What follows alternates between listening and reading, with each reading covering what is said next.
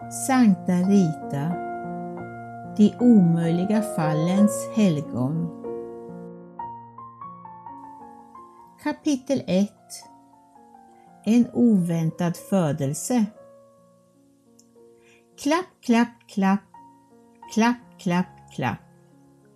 Uppför de branta sluttningarna som omgav den trånga dalen hördes ljudet av ett klappträ som rytmiskt slogs mot vått linne. På bergsflodens strand stod en medelålders kvinna och knöt en yllesjal allt hårdare om axlarna med en rörelse som tydde på att hon frös. I oktoberkvällen var det kallt här i bergen. Året var 1380 och skådeplatsen Roccaporena en liten by i närheten av Kaskia i Umbrien. Så småningom skulle det här självbestämmande området länkas samman med halvöns andra småstater och bilda ett enat Italien, men dit var det ännu långt. För tillfället så stred de svårstyrda härskardömena mot varandra och gjorde uppror mot påven och de furstar som ville införliva dem med sina egna riken. Endast tre år hade gått sedan påven åter bodde i Rom efter landsflykten i Avignon. Påven Gregorius den elfte hade knappt hunnit återvända dit förrän han avled. Och hans efterträdare, påven Urban den sjätte, hade fullt upp med att försvara kyrkan som hotades av inre stridigheter och irrläror. Amata var helt okunnig om dessa ting. Hon visste bara att tiderna var oroliga och att det inte var bra för henne att dröja sig ensam kvar utanför byn efter solnedgången. Därför skyndade hon sig nu att skölja familjens tvätt utan att bekymra sig om att det kalla vattnet gjorde sprickor i händerna på henne. Solen hade redan försvunnit bakom de närmaste bergstopparna och lämnade endast ett svagt sken efter sig på himlen. På samma sätt som hennes eget hår skulle kvällen snart allt mer gråna.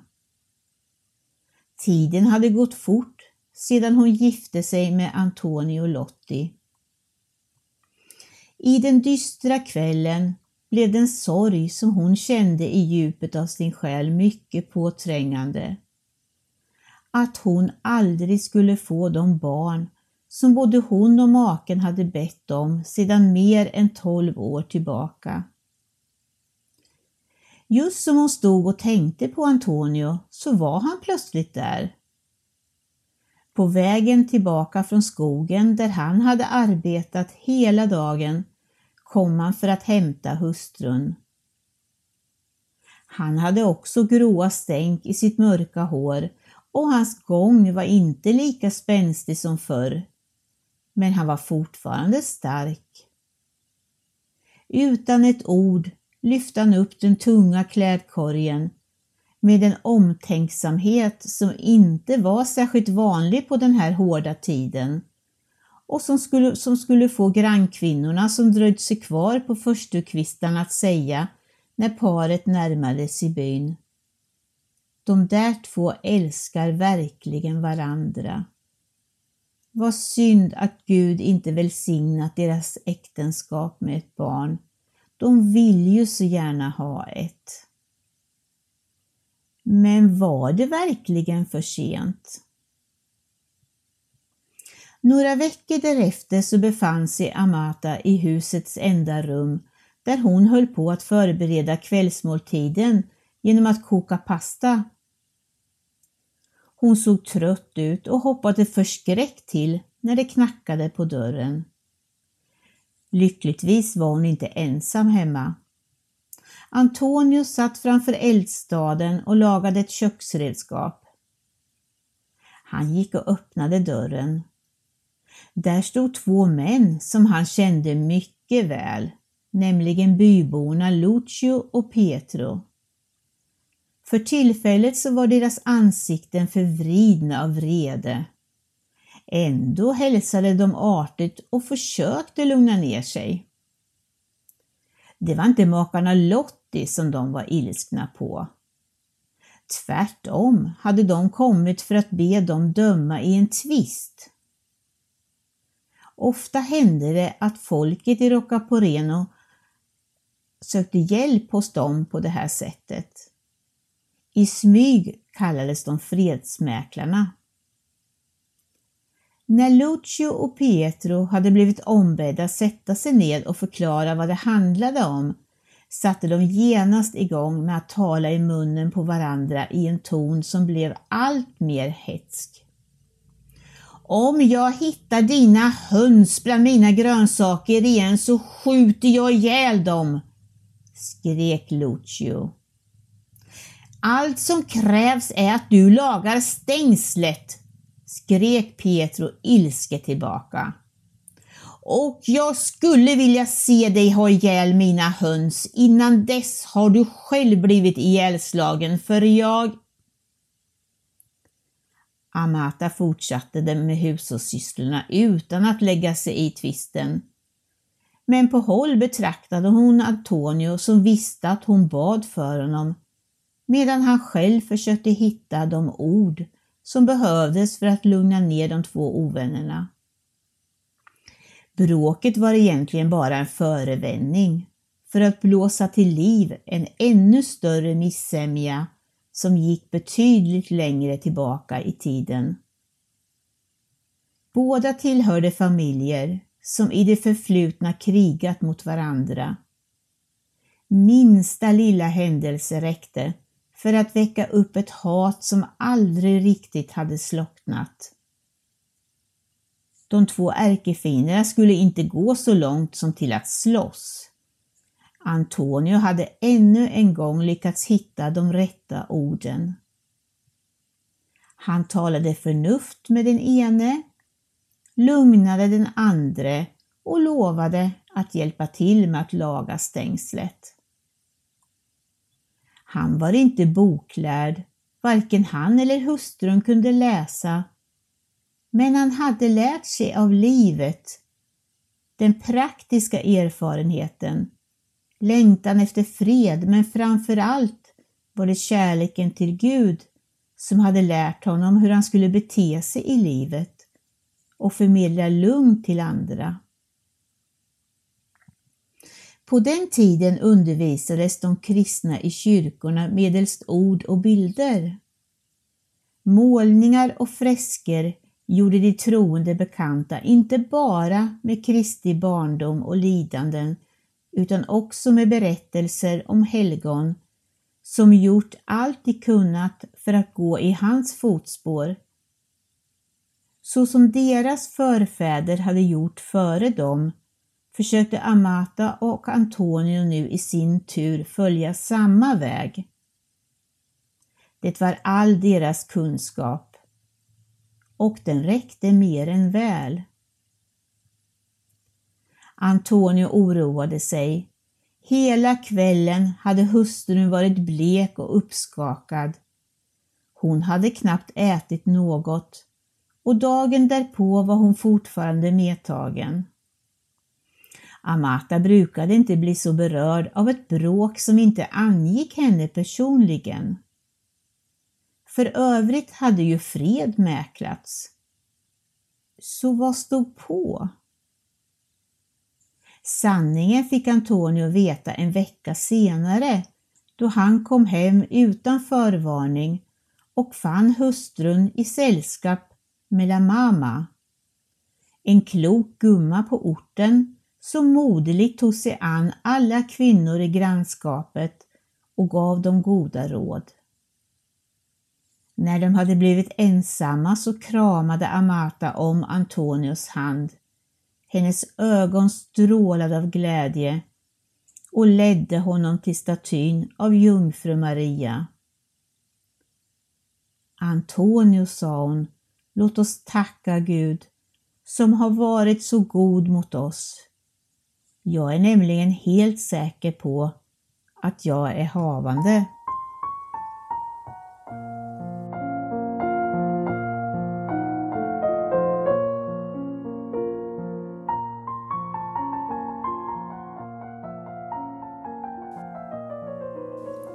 Amata var tankfull. Hon hade ofta tänkt på barnet de senaste månaderna medan hon promenerade längs bergsfloden dit våren sakta hade kommit tillbaka med all sin fägring.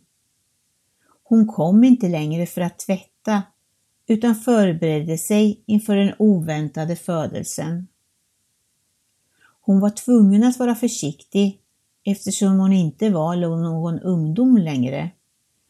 Men varje dag promenerade hon i den storslagna naturen där allt växte fritt och som hon älskade så mycket.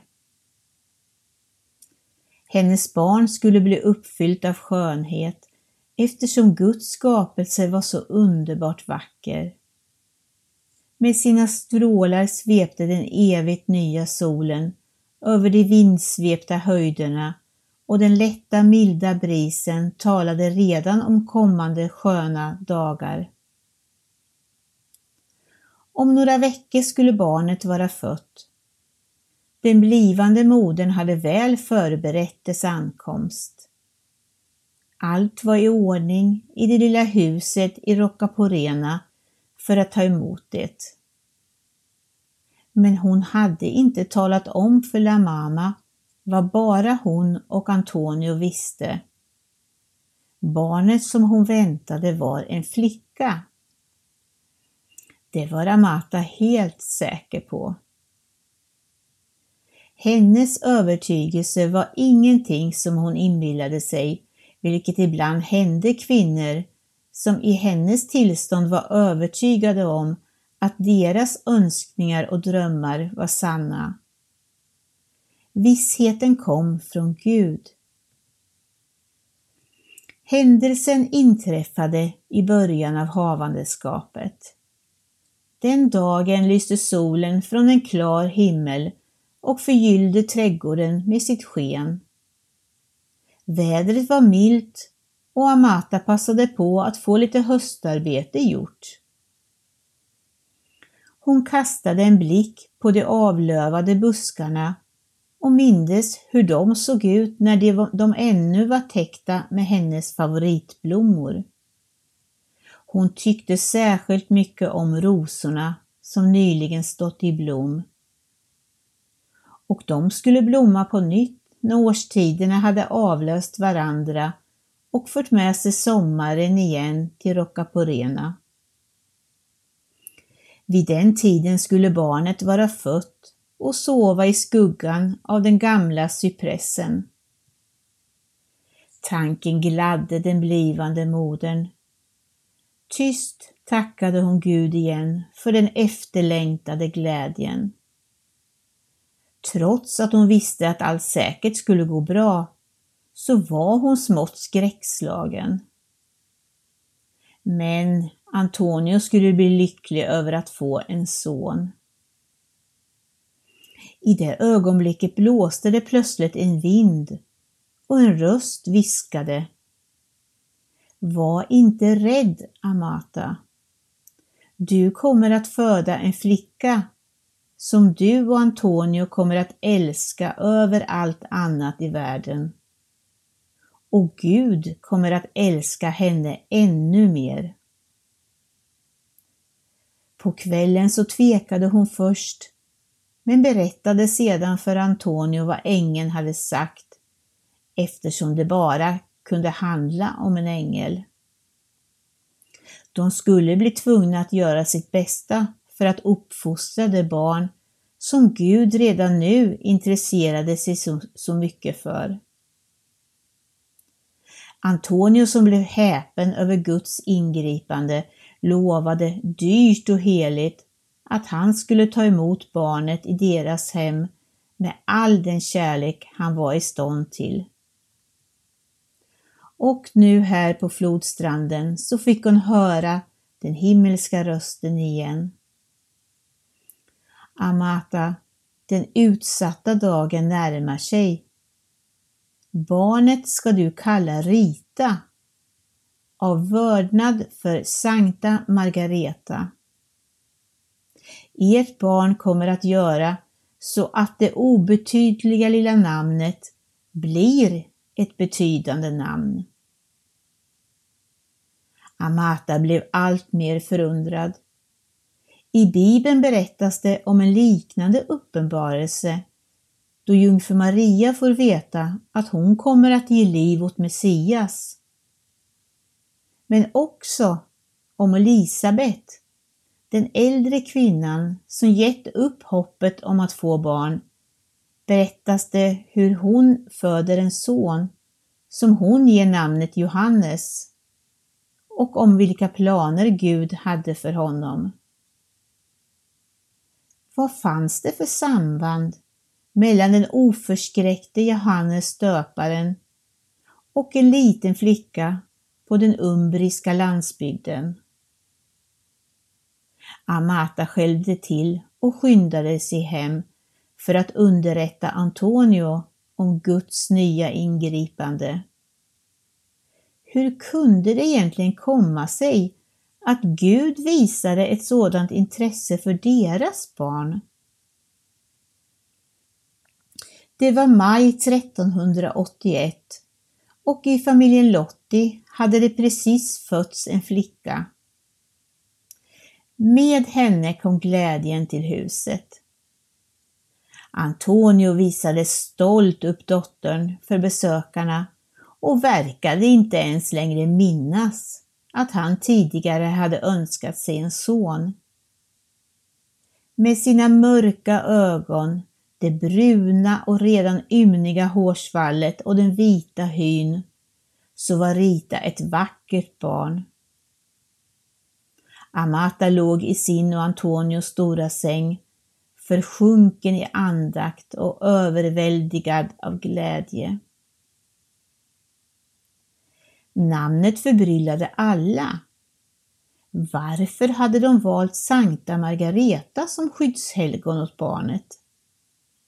Det var ju inget sedvanligt namn vare sig i familjen Lotti eller familjen Mancini som Amata härstammade ifrån. De tyckte också att det var en konstig idé att barnet gavs den förkortade formen av namnet vid dopet som ägde rum i kyrkan Santa Maria del Popolo i Cascia. Föräldrarna bevarade hemligheten för sig själva. För dem var namnet ett tecken på vad deras barn skulle bli. Margareta betydde inte bara pärla utan också prästkrage. Fromhet, renhet och givmildhet, det var de egenskaper som de ville att deras dotter skulle besitta. De skulle inte bara nöja sig med önska sig de dygderna för dotterns räkning, utan också hjälpa henne att uppnå dem. För tillfället så var Rita ett lättskött barn. Hon grät sällan och lärde sig fort att känna igen föräldrarna. Mycket tidigt började hon le mot dem. När de gick ut för att arbeta så tog de henne med sig i en videkorg och lämnade henne att sova i närheten. En solig dag arbetade Antonio och Amata på ett sädesfält. De var nästan i slutet av fältet. På vallen i närheten av vägen låg Rita och sov i sin sedvanliga rustika vagga. I alla fall verkade hon sova. Men ögonen var halvöppna och händerna rörde sig sakta. Då gick det förbi en skördeman som hade skadat sig med lien på sädesfältet intill. Med stora steg gick han tillbaka till byn för att plåstra om det väldiga blödande sår som han hade fått på högra handen. Plötsligt fick han höra ett lågt surrande, stannade till och upptäckte barnet som var omgivet av en bisvärm. Då han skyndade sig att med all kraft schasa bort insekterna hade han redan glömt bort att han var skadad. Men ingenting kunde få dem att sluta. Bina fortsatte att svärma runt Ritas ansikte. Några flög till och med in i hennes mun och ut igen, som om de lekte vid ingången till sin bikupa. Det märkliga var att barnet varken rörde sig, grät eller skrek. Rita, som var helt vaken nu, följde med blicken bina i deras oupphörliga svärmande, men de varken rörde, stack eller gjorde henne det minsta illa. Den förundrande skördemannen drog tillbaka handen eftersom hans hjälp inte behövdes. Och han mindes inte längre om det var den högra eller den vänstra handen som han hade skadat. Båda var helt normala. Det verkade som om hans beskyddande rörelse hade framkallat ett underverk som helat den skadade handen. Han skyndade sig att tala om händelsen för Ritas föräldrar och därefter, trots deras förmaningar, för hela byn. På kvällen pratade kvinnorna om händelsen i gränderna som fortfarande var varma medan solen gick ner vid horisonten.